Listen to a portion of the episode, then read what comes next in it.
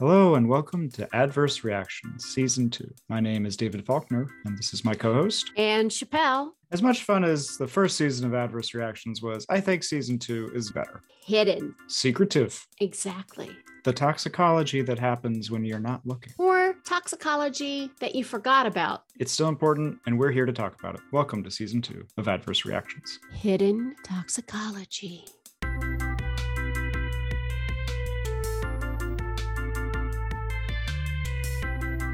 Valerie Ryder on risk assessment in space. So, really, the important aspect is working with our engineering colleagues and making sure that we're designing the systems and the experiments and everything appropriately so that we don't have the exposures to begin with. Or space, the final risk assessment frontier. We continue to look for ways to make sure that we're helping the general public and that we're not just doing our job to only protect the eight people a year that fly to the space station. Hello, everyone, and welcome to the Adverse Reactions Podcast. I'm David Faulkner. With me is Anne Chappelle, and our special guest today, Valerie Ryder from the NASA Johnson Space Center. Thank you so much for joining us today. We're so happy to have you on. Thanks. Happy to be here. So, you're the leader of the toxicology group. Can you tell us a little bit about what that entails? What does that mean? I have a team of six risk assessors. I like to tell folks that basically we are kind of a combined EPA and OSHA for spacecraft. So our job is to set limits for air and water contaminants on board spacecraft. And we receive monitoring data from various monitors that we have that are used in flight and returned to the ground and we evaluate that and provide input and feedback to the crew regarding their exposures. And then we also set limits for those exposures. So we basically, uh, my team of six people reviews every single liquid, gas, particle, and gel that is launched to or is going to a manned spacecraft. So we have a pretty big job. We look at thousands of chemicals every month and we stay pretty busy and you never know what we're going to end up facing day to day. So in some ways it's very similar to what a lot of toxicologists out there are doing day to day and then there's some unique aspects as well. Yeah, I mean you're really working in some pretty extreme exposure conditions up there. So, yes and no. I benefit from having a very healthy adult population, right? Ah. So, I don't have to worry about protecting children or asthmatics and, and, those types of things that a lot of folks generally do in the general population. At the same time, yes, microgravity is really unique. It, in and of itself, is impacting various physiological systems and changing them and modifying them and so we have to take those things into consideration when we're setting our limits and when we're thinking about exposures in space. In some ways, it's actually much easier, and in some ways, it's more challenging. So, what is microgravity? Once you leave the Earth's atmosphere, the space station, which is where we typically have people now, routinely for long periods of time, generally about six months, it's about 200 miles off the surface of the Earth. At that location, you're orbiting the Earth and you have some pull from the Earth, but certainly not anywhere near the level that we have here on the ground. So we call it microgravity. It's that weightlessness where they're floating around and nothing's really up or down there is still some small amount of gravity that's interacting with them. And certainly they have still some interaction with the atmosphere, the outer levels of the atmosphere. And over time, if we don't boost the space station to keep them at that altitude, it would actually come down. How does one become a space toxicologist, or if you would use that term? And, and does it involve culture flasks and bottle rockets? Because if not, I have some purchases to return. So it was a little bit of a meandering path for me. I knew really early on that space flight interested me. I had an uncle who worked here at Johnson as an engineer developing the simulators for the shuttle program. And so I was exposed to it. In the fifth grade, I had the weekly readers at school. If any of y'all remember those, they gave them out. And it had an article that was discussing the new space station that NASA was going to build at that time Freedom, it said that they were going to need people with PhDs in chemistry, physics, mathematics, and astronomy. And so I decided in fifth grade that I was going to be a chemist for NASA. and I pretty much wow. stuck with that. I went to Texas A&M for my undergraduate and majored in chemistry. I had worked at Space Camp in Alabama during summers and Christmases and ended up going to the University of Alabama at Birmingham for graduate school. There, I started out in a graduate program in molecular and cellular pathology and initially worked for someone who had flown as a mission specialist who developed protein crystal growth experiments in space. And I had an opportunity to go down with that team to load experiments and put them on the space shuttle. And we got to do a tour of the actual shuttle on the launch pad, which was one of the best days of my life. I was bouncing around like a kid in a candy shop. I believe it. And so I had just lots of amazing opportunities. But unfortunately, the Columbia disaster happened right about the time I was finishing graduate school. And NASA was not hiring because we weren't flying and we didn't have science opportunities. I got out of graduate school and needed to eat. for a short period of time, I worked as a scientific writer. And while I was doing that work, I was contacted by the Texas Commission on Environmental Quality. And they said, You have the experience in chemistry and you have the experience in pathology. And so, even though you didn't learn toxicology per se, you have the background that's necessary and we can teach you risk assessment on the job. Would you be interested? And I said, heck yeah. And so I got to work for them for a couple of years, but they also were fully aware of my passion for NASA and spaceflight. And it turns out that one of the people who had previously been a part of that team with the state environmental agency had gone to work for the toxicology group at NASA. And so at SOT, actually, my supervisor at TCEQ introduced me to him. And I said, Oh my gosh, I really want to work for NASA. If you ever have a position open up, please let me know. He did. I applied, and the rest is history. So it was not what I initially had planned or necessarily trained to do, but it definitely worked out. And I was very fortunate to be brought on to a team that is highly satisfied with their working conditions. We actually don't hire very often. And I know that that ends up being very disappointing to students out there who are interested in doing something similar. We have a pretty small group of folks and we are fortunate that they really like their jobs and they stick around. So I've been at NASA since 2008 and I am still one of the newbies. Most of my team has been there for 25 years or more. How awesome that you physically were so close to Houston growing up and having those opportunities. Well, so I think I was actually fortunate that I had a family member here in Houston who was working for NASA because I actually grew up in a very small town about 90 miles outside of Houston. My career path and choice was a bit unusual for the area. And so I feel very fortunate that I had that additional exposure. But I think you're 100% correct that, especially in this very local area, the kids get exposed to STEM every day, and it really is important. When I hear your story, it sounds like you had a fairly sensible path to get to where you are. I was looking at some of the work you did on microgravity and stem cell growth, and you could think of that as an exposure, trying to characterize what happens in these microgravity environments. Could you expand a little bit more about proteins in space and, and stem cells? He's been dying space? to say that.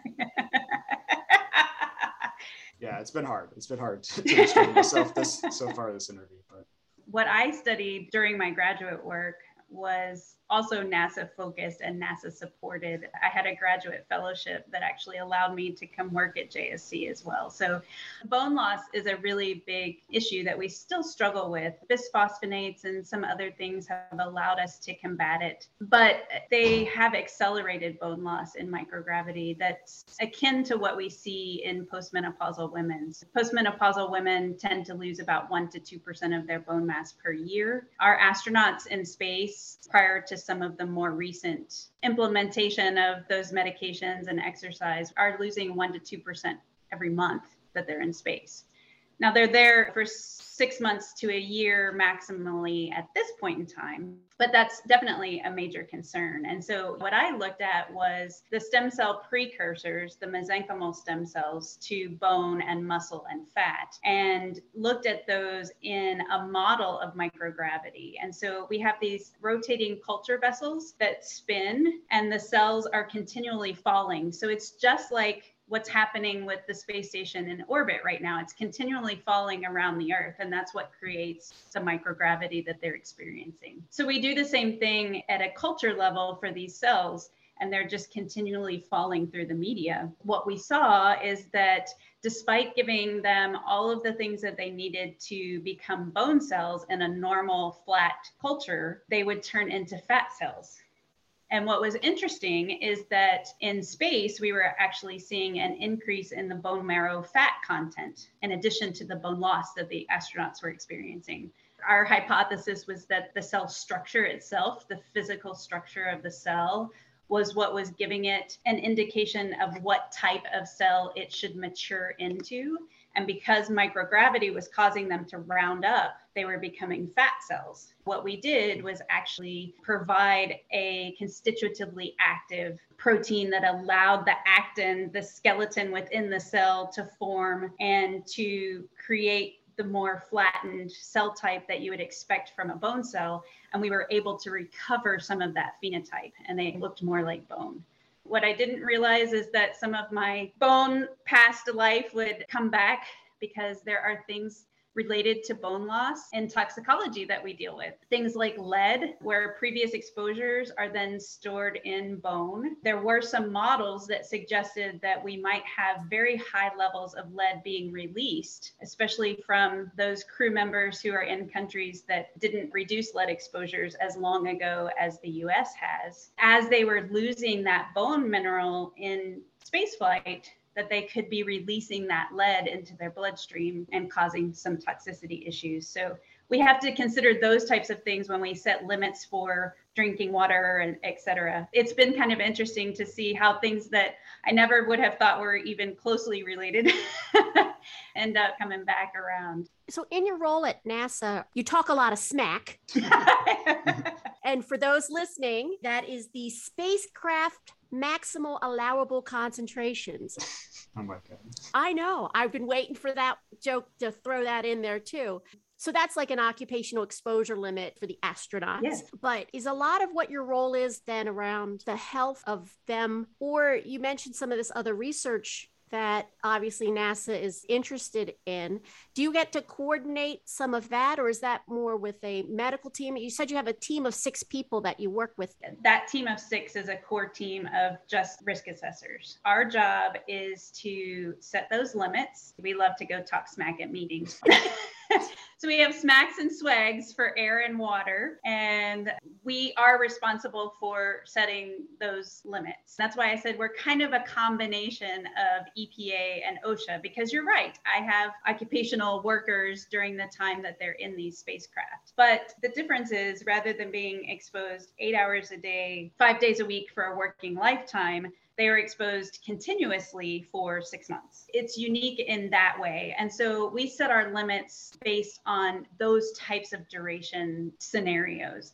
And so typically what we're using are more acute and subchronic studies because at this point in space exploration, we're really not having exposures beyond about a year. We primarily utilize information in the literature currently available to us, and we try to use factors and information that we have about changes related to spaceflight and implement that into safety factors for setting those limits. But we don't have a lot of specific research in the team, with some exceptions. There have been two very specific exceptions to that. One had just finished up fairly recently because we're looking at going back to the moon, it was very important to establish limits for exposure to lunar dust. So we had a really, really unique opportunity to work with samples that were returned from the Apollo program and actual lunar dust and do some animal studies looking at inhalation of lunar dust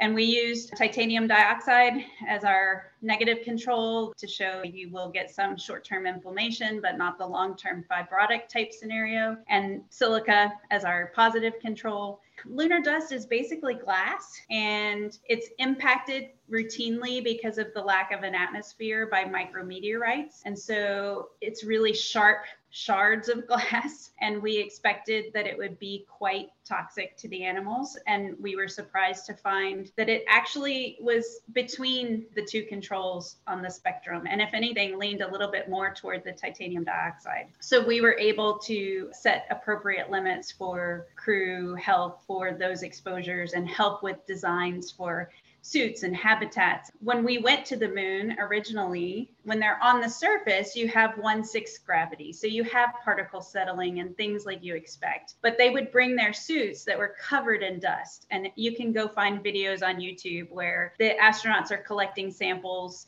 and they fall down and they're rolling around and they're just covered in dust which they then brought back into the command module with them. Fine on the surface, but when they launched and they returned to microgravity, all of that became suspended and it was bothersome to them just from a nuisance perspective. And so we understood that those types of exposures can and will happen. And we have a better handle on how to work to reduce those exposures, looking forward to more permanent habitation of the moon.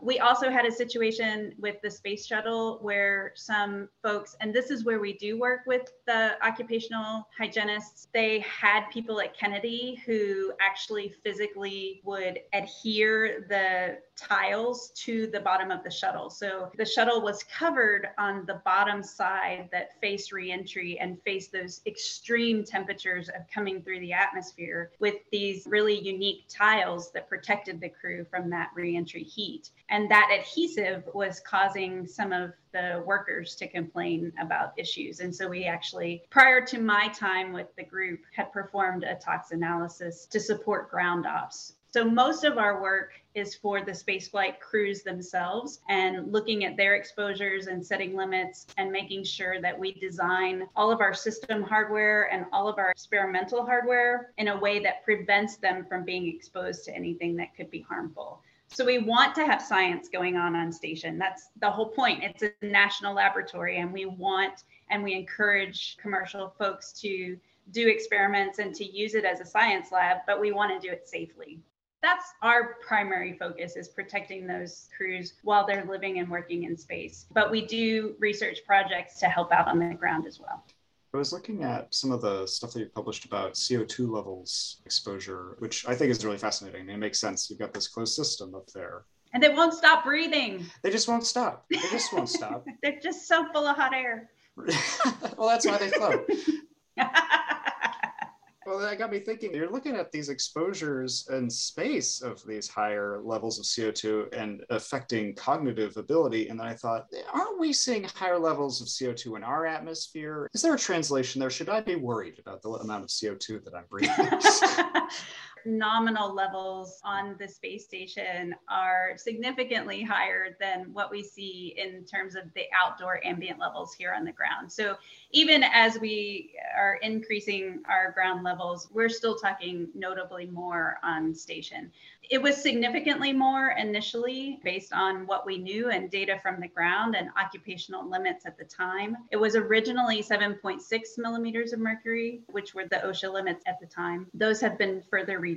And we know things like most people are exposed to higher levels of pollutants indoors than out, right? This is another one where that's exactly the case. And the focus on sick building syndrome and those types of things are what really led to the research on CO2 indoors indoors. That has caused the levels to be reduced even occupationally. So they're closer to 5.4 millimeters of mercury right now. So we were looking at maintaining those levels on station, but we were having crew complaints and very non-specific symptoms, headaches and fogginess, and hard to specifically attribute to one particular thing. It could be stress, it could be sleep shifting, all of those things that happen to a spaceflight crew. But what one of the surgeons noticed was that when crew were performing a pre breathe for EVA, EVA, extravehicular activities. So when they go outside of the space station and they do a spacewalk, they breathe pure oxygen to get the nitrogen out of their system to avoid the bends, just like divers. And so when they were breathing that pure oxygen,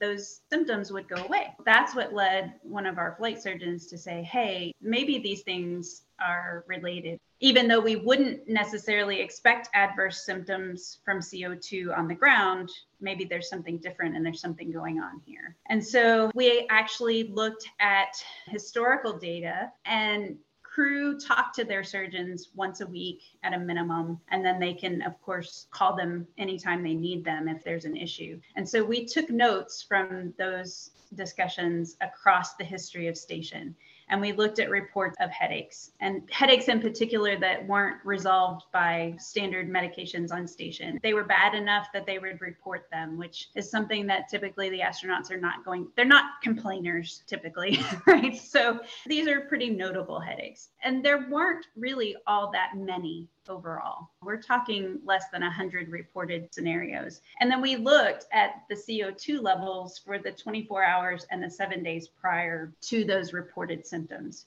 We actually saw an association between higher CO2 levels and these complaints of headaches. So we don't know that it's causal. There are other factors that could be contributing to this. But as we have accumulated evidence, we have been lowering the levels of CO2 on board ISS and there are some factors we have fluid shift in space right so you don't have gravity pulling your blood down to your legs and extremities you've got this shift of fluid to the head just by going into microgravity. And now you have CO2, which its job is to dilate your blood vessels, right? so if you're exposed to a potent vasodilator and you already have fluid, you can imagine that that might lead to an increase in headaches. So we can't say that it's the only thing, but we are trying to make crews more comfortable by at least doing what we can. And CO2 is something that we can change. I can't necessarily change your sleep pattern. You have to get up for the arriving vehicle and you have to unpack it and you might be tired. I can't change those things, but I can affect change on the CO2 levels. And even though we've lowered the levels, we're still about twice what people typically experience and normally indoors. But we're much closer to ground exposures now than we were historically when you were thinking about the applicability of what you're doing, you usually don't have a lot of closed containers for people to be exposed to. But then you mentioned submarines. Then I started thinking of other things, airplanes and other closed systems where you do have these controlled exposure scenarios. David and I have been talking about how you take toxin space and apply it, not only from the tools that they use, the ballpoint pen that writes upside down, or Velcro, right? Oh, yes. They're much more applicable than what I had thought. Could you talk a little bit about that? So, I think the things that we have learned in the space program, not only in toxicology, but across the program, are very applicable. Scenarios where we have to protect the crew and breathing systems, but it has to be lightweight, it costs a lot of money to launch every pound of hardware to the space station. So we've worked really hard to develop small, lightweight breathing canisters to protect the crew in the event of an off nominal fire scenario. And those are utilized by fire crews on the ground because they too don't want to carry really heavyweight equipment into a fire scenario. I think that there really are a lot of translations back and forth. The commercial partnerships that we've developed over the past decade have really provided us with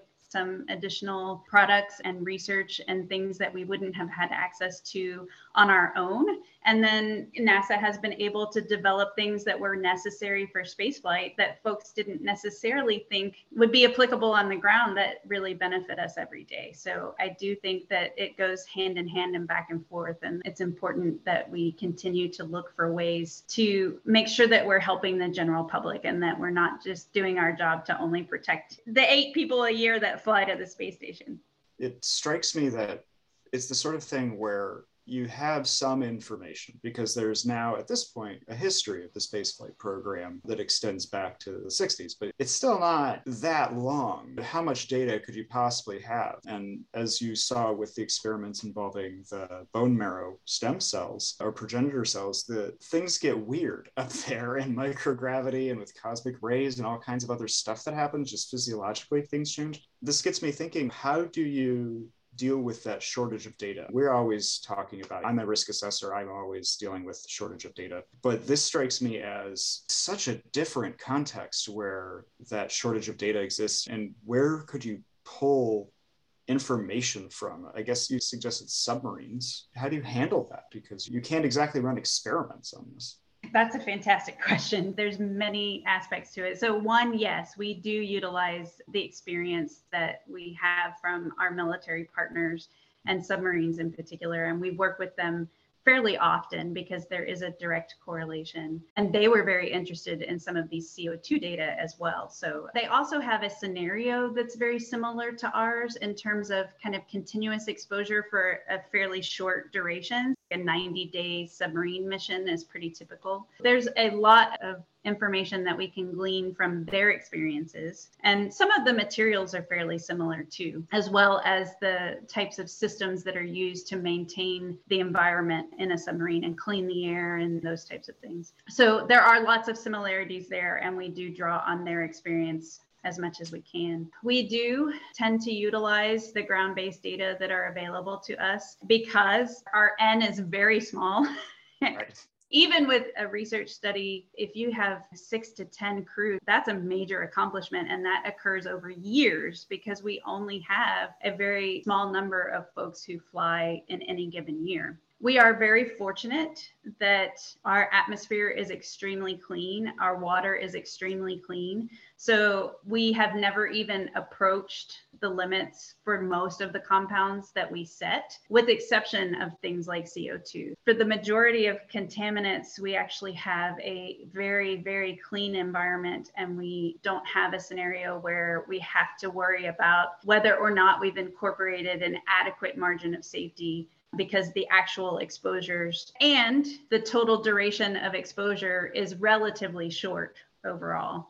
When we do have an elevated concentration of something, it's typically not even for a full mission duration if and when it does occur. So, really, the important aspect is working with our engineering colleagues and making sure that we're designing the systems and the experiments and everything appropriately so that we don't have the exposures to begin with. So, risk assessment is a bit of a guessing game with the application of the safety factors and such. Hoodoo voodoo? Yeah. Yes. you have a very small n, but you actually probably follow these astronauts for a long time. One question would be Are you right? Are they still healthy? Because they get back to contaminated Earth, and that's an issue. The other question around that is How do you feel about carcinogens then in space? Risk assessment for those kinds of substances? Well, it, it's actually very similar to what's done on the ground. So, an example, we actually had some elevated benzene readings on one of our monitors, which turned out to be an issue with the monitor. But of course, at the time, we didn't recognize that. And so, we had to expect and anticipate that the crew were being exposed to elevated levels over what we normally see, which is undetectable. Initially, the response was hyper reactive in some ways because everybody recognizes benzene as a carcinogen, right? However, in order to get those effects, you really do have to have a long term exposure. And I don't think that people recognize the dose that they get when they're filling up their car tank, et cetera. so, generically, we don't set our limits based on those carcinogenic endpoints for those compounds that truly require extended duration exposure that we're just not going to see and we're not going to have. There are situations where we have much higher limits than occupational or environmental limits for that very reason, because we don't consider the CARC endpoint where other folks do. However, certainly if there's a scenario where we have a mutagenic compound and even a short exposure is going to potentially cause the crew problems, then obviously that would be our adverse endpoint of concern and we would set our limits based on that. One of the other challenges that we face moving into exploration, especially, our bigger exposure concern and potential cancer causing agent is the radiation exposure that crews have in these extended missions that far outweigh the chemical exposures and potential increase in cancer risk from that. But you're right, we do follow crews basically for their lifetime and they have not experienced problems that we have ever been able to link directly to an occupational spaceflight type exposure. There have been situations where former astronauts have said, Hey, I developed this and I had that exposure. Is there a relationship there? And we have had to evaluate the data that we have and provide an opinion on whether or not they might be related. But those are few and far between, fortunately. So we have a couple of other things. What is the most significant adverse reaction that you've ever experienced? So, when I first took over as the lead of the toxicology group, it was almost 10 years ago. And again, I was one of the newest people in the group. And here comes this young female whippersnapper from out of nowhere. I think some of the most adverse reactions that I had were overcoming that stigma of she doesn't know what she's talking about because she's young and female and helping people to recognize that I am an expert. I have had experience. I do know what I'm talking about. I don't feel like that's an obstacle at all anymore. I feel quite respected by everyone at NASA, but it took some time to get there. And so I think that's the biggest challenge for people in general is to not make judgments based on what you see and perceptions and things. We all have biases. We all walk into the room and make assumptions. I think it's important that we really try our best to not let that influence how you receive that person and to hear what they have to say and to understand where they're coming from and not let those assumptions influence whether or not you will believe what they have to say. Do you think the culture has changed a bit in the last 10 years? I would say probably so. I think that just in general, workplace diversity across all sectors has increased and continues to do so. And I think it's important for people to see people who are different. And I think that's a useful thing, though, about NASA and the International Space Station and the cooperation that we do have with so many different teams and so many different people and so many different perspectives so, in some ways, yes, I think it has changed and improved. We now have another female director here at the Johnson Space Center. And so there are certainly more females that are in visible roles of leadership than there were when I first got here. But I would say that I have always seen female leadership and across representation of so many different people and so many different things. That's what's unique about the work that we do. It has improved and changed over the last 10 years, but I think we were somewhat ahead of the game in terms of the general workforce just because of the work that NASA does. Well, thank you so, so much for talking with us today. This was fascinating. I feel like I have so many more questions. you have the coolest job this podcast makes me really jealous of all of the neat things that people get to do that you don't hear about all the time. And you've been a wonderful, eloquent guest. Thank you so much for all the work you do to help the astronauts stay safe, but yes. also to see how some of that could apply to other disciplines. So thank you. This was fun. Yes. Thank you so much for having me.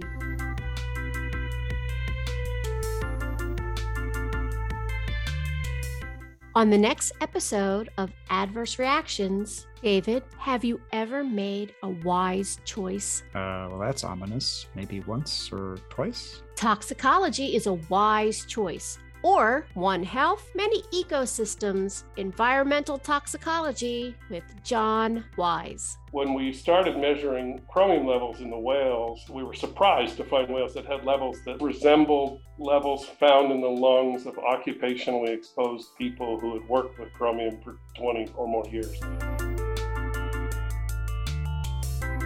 Thank you all for joining us for this episode of Adverse Reactions presented by the Society of Toxicology. And thank you to Dave Levy at Ma3stro Studios. That's Maestro with a three, not an E. Who created and produced all the music for Adverse Reactions, including the theme song Decompose. The viewpoints and information presented in Adverse Reactions represent those of the participating individuals. Although the Society of Toxicology holds the copyright to this production, it has Definitely. not vetted or reviewed the information presented herein. Nor does presenting and distributing this podcast represent any proposal or endorsement of any position by the Society. You can find out more information about the show at adversereactionspodcast.com. And more information about the Society of Toxicology on Facebook, Instagram, LinkedIn, and Twitter. I'm Anne Chappelle. And I'm David Faulkner. This podcast was approved by Anne's mom.